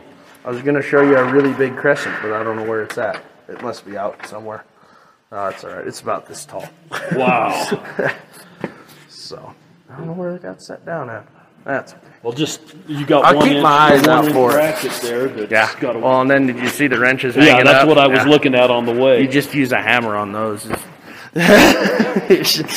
They're huge. yeah. Oh. So this we is just walked through a room and we're standing in an engine room that. yeah. This is the engine house. smokes. So also built in 1907. The whole building was pretty much built at the same time. They added a little bit on the back in the old, uh, later down the road, but yeah, this was built for servicing and maintaining and warming up and working on steam locomotives. That's why it's got all these smoke jacks up top. So Uh-huh. it's just a way to vent the exhaust. Oh, so they parked underneath Yeah, the. and we the still do it that smoke- way. So this these uh, smoke vents look like what you'd have over the top of your uh, stove, Yep. and they parked the trains underneath it and fire them up, and that way there it was able to vent Mm-hmm. and not be all coal smoked in here.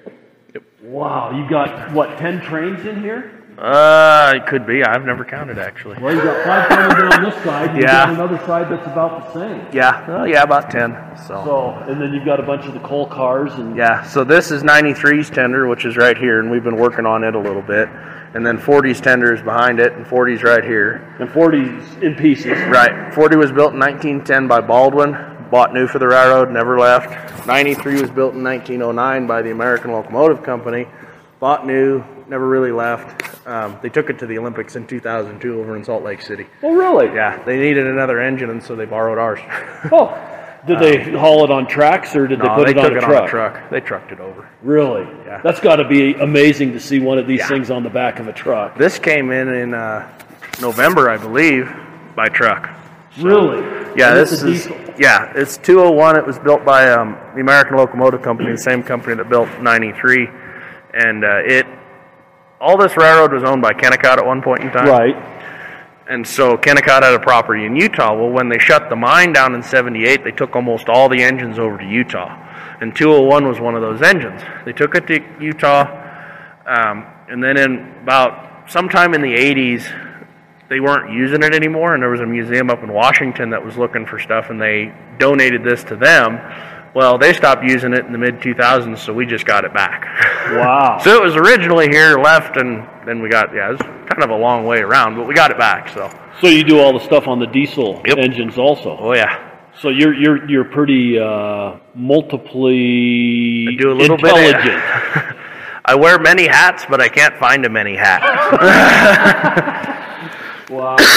so yeah, we do a lot. We do a lot of different things. We do a lot, a little bit of everything. You've got a couple other diesel Yep. Yeah. Now, do you have a roundhouse out here that? This uh, is the roundhouse. this is the roundhouse. The railroad never had a turntable. Um, When they came to town in 1907, they had all the land they could ever want, so they didn't need to build a roundhouse because they weren't tight on space. So they just Which built means- tracks with a lot of, Exactly. of changes. Yeah, they built switches and stuff like that, that's and then what- they that's the built word what I'm they looking they for. built what they call a Y, which is like a three point turn, basically. Okay. Um, they built a Y. It's in the yard down on that end, but they didn't. They had all the room they needed. Turntables take a lot of maintenance. Right. Laying track doesn't take that much maintenance once you've got it down, and the track crew can do it. You don't need anybody special to fix it. So they just did that instead. So this is, in all reality, our roundhouse, even though it's not round. Okay. So we just call it the engine house. I got it. Yeah, it's just it's amazing when when you see one building with I mean this building's huge. yeah. It's They it? probably what 300 400 feet long. I'll bet it's I'll bet it's close to a football field. Yeah. And uh, it's it's extremely wide and it's got one Mm-hmm. It's got six tracks. It's got six tracks on it. So you could have So 12 gotta hot figure- engines in yeah, so you got to once if you figure out how to to. get uh, these engines off of a single track and, and into these six different tracks. Mm-hmm. Yep. Yeah, there's a whole bunch of switches outside the uh, out through those doors there. And several of them have pits for you to get down underneath. Pretty much all of them do, except Do for they? the first one over there. Okay. So pretty much every track has a pit, so you can do inspections, maintenance on the engines.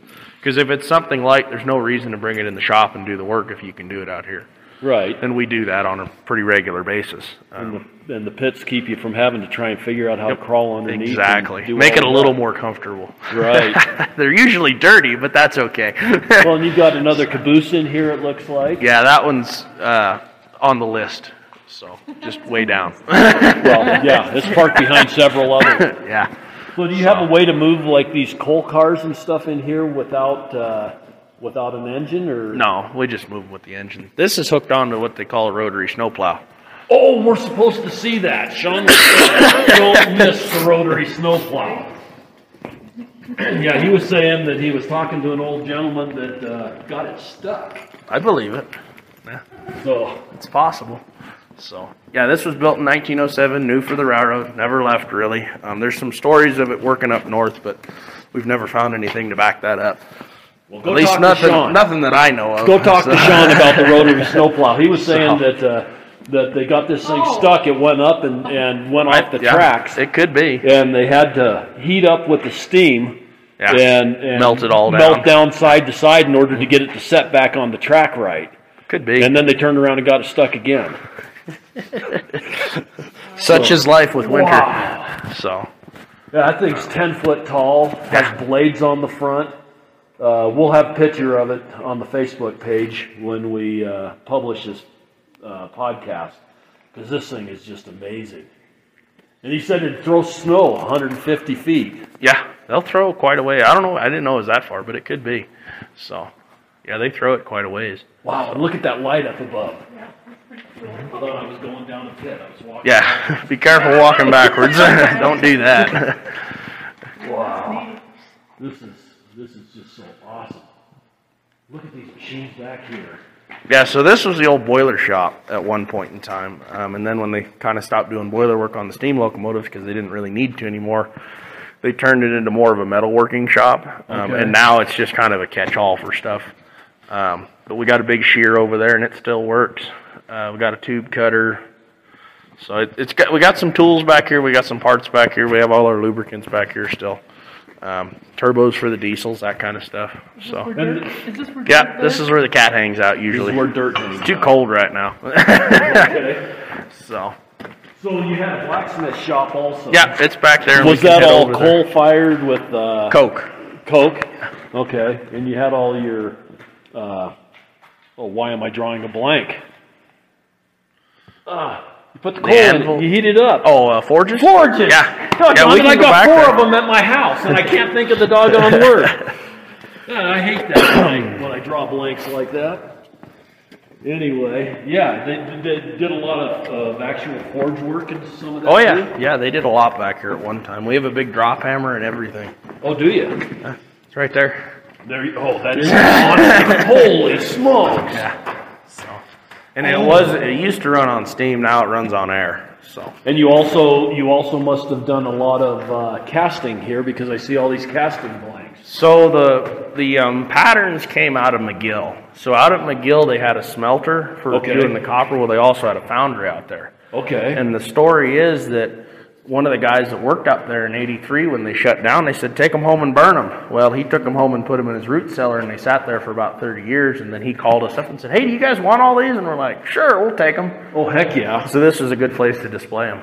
Um, And what we're looking at when I say uh, casting uh, patterns, we've got different uh, wheels or different gears that are made out of wood, and then they would set that wood inside of a sand. Uh, green sand, green which sand. isn't green. right, but it's kind of it's kind of wet, kind That's why of they kind call of it sticky. green sand, is because it's wet. Yeah, and then and then they take the the pattern of it, they lift the sand off because it's in a, a wood block. They lift the sand off, and it has an exact replica of what the wood pattern was. They put that sand block back together, put several vents in it, and then put the hot iron into it, and it creates out of iron what it, the wood pattern looked like. Yeah, exactly. So It's, it's a neat process. Yeah. And, and you've got gears, you've got wheels, you've got all kinds of cool stuff in here. Mm-hmm. This is just amazing. Even some everything. tapered gears. yeah, Wow. bevel gears. So You've got a couple of anvils in here. I'm guessing these are thousand or better pound anvils. They could be. I've never tried to They're pick one up. wow. And this trip hammer, this trip hammer is just, this thing's got a, the, the hammer part on it is what, probably 18 inches by 12 inches? Yeah, something like that. And it's, it's 15 foot tall. Yeah. Wow. Wouldn't want to get anything anywhere near crushing that. Ooh. So and yeah, we got all the tooling still. You can see all the tools Yeah, there, and all- all these all these hanging up on the wall to make different forms, different shapes, and stuff like that. Right. So All the Hardy tools. yeah. Wow. So. See, I could remember the name Hardy Tool, but I couldn't remember the name for it. wow, this is just fascinating. Absolutely fascinating. And these forges are huge too. Yeah. That one forge is what, probably six foot in diameter? Yeah. It had to. It had to be warm in here. I Oh, guess yeah. that's why you can have all the glass. Yeah, exactly. This building Open the windows up. the it. It's, it's like those old buildings you see that were manufacturing shops that Mm-hmm. had all the 12 by 12 or, or 14 by 14 windows going down the whole side. Trying to take advantage of the sun. Yeah, well, That's how it was in the old days. Yeah, a lot of light. Lot You know, light. natural heat. Not much for insulation. No, When not at all. when you're running this heavy uh, yeah. uh, forges and, and all of that kind of stuff, I'll bet it was still really toasty in here Oh, even yeah. in the winter. Yep, definitely. Well, and they, the whole building was steam heated at one time. Oh, was it? Um, it isn't anymore, but at one Right. time it was. So, yeah. And, what, and they were using coke for the steam also? No, they were coal, and then they were using oil later on. The boilers are in here. Are they? Through this door. Yeah. Yeah, steam's a pretty amazing thing. Oh yeah, definitely. They say what? There's a stick of dynamite in every teaspoon or something I of could water. be. I don't know. I've never heard that one. well, they, but- they say that what these boilers. Well, I guess it's just like a pressure canner. You know, it, if your pressure canner decides it's going to blow up, Mm-hmm. Yep. it, it wipes It makes out a mess. kitchen. Yeah, it does, and, and you've got a whole lot more steam going on something Yeah, like this. exactly. So, So, oh, all right, go ahead. You need them. What do you need? He's probably put two and forty-five on that pipe. Because we tried it, Okay. wow, you got two big boilers in Yeah. here with piping going all over the shop. And these were oil fired in the end. At one time, though, those little doors on the other wall there, those Uh-huh. were the coal bins. Okay. And uh, so I had someone back here stoking them all the time. Wow. Wow. This is just totally amazing. Mm-hmm. I am so glad I came to Ely. Yeah. It wasn't necessarily on our list. But, uh, this has been just absolutely fascinating. So yeah, we got this truck all torn apart. When he says truck all torn apart, he's talking about the, the wheels and the frame and the all of that kind of stuff. Mm-hmm. Spring rigging and all that for underneath the caboose. underneath the caboose. So- Yeah, they've got they've got some, some small jacks. Those are the small jacks. Those- I'll show you. those are the small Those jacks? are only 50 ton. I got some 100 tonners. okay. Caboose is all, all supported on, on 50 ton jacks. yeah, there's uh, air screw jacks. Okay. So there's an air motor that runs a screw up, so you can leave them sitting without air on them, and they're not going to go anywhere. Okay. So Wow. yeah, yeah, no hydraulics. It's a lot of mechanical stuff. Well, this is, is this is really cool being able to come into an old an old shop. Mm-hmm. yep, you know? a working It's shop too. modern. Still, watch your step on the Yeah. pipe. it's it's not all modern. It's it's all old style. Oh man. Big old grinding stone, big old grinder. Let's see the motor in the back there, Oh yeah. and then all our old signage and stuff. Now, when he says an old grindstone, you've all seen the the grindstones that have uh, the little pedals on it for sharpening your Yep, little that's knife. dirt. Hi there. This one here is probably six inches wide and About three foot about in three diameter. foot tall. And it's it's run by electricity, right? Yeah, yeah, it's got a little motor on the backside here. Wow. Just amazing. All of this stuff is just so so big. Yep. And then our really big drill press. Oh. Oh. this is a really big drill press. Yeah. This drill press is what, probably eight foot tall, yeah. They call them uh, radial arm drills, radial arm drills. and you can. It's got a power feed, so you can power feed your bits through and all that. It'll just sit there and hog through just about anything you want it to. Oh, I would imagine. Yeah. And this is for your two and a half inch drill bits, and. Anything you want. and it's got a really deep uh, reach too. yeah, you can go out, you can come in, you can go up and down. It looks like you could put a piece of metal in there and drill what, probably six, eight feet into into the Yeah, depending on as long as you can reach down through, as long as your hole's bigger than your uh, shaft coming down. Oh well, I'm referring to the depth. Oh, you know, you can about- take yeah. a piece of sheet metal.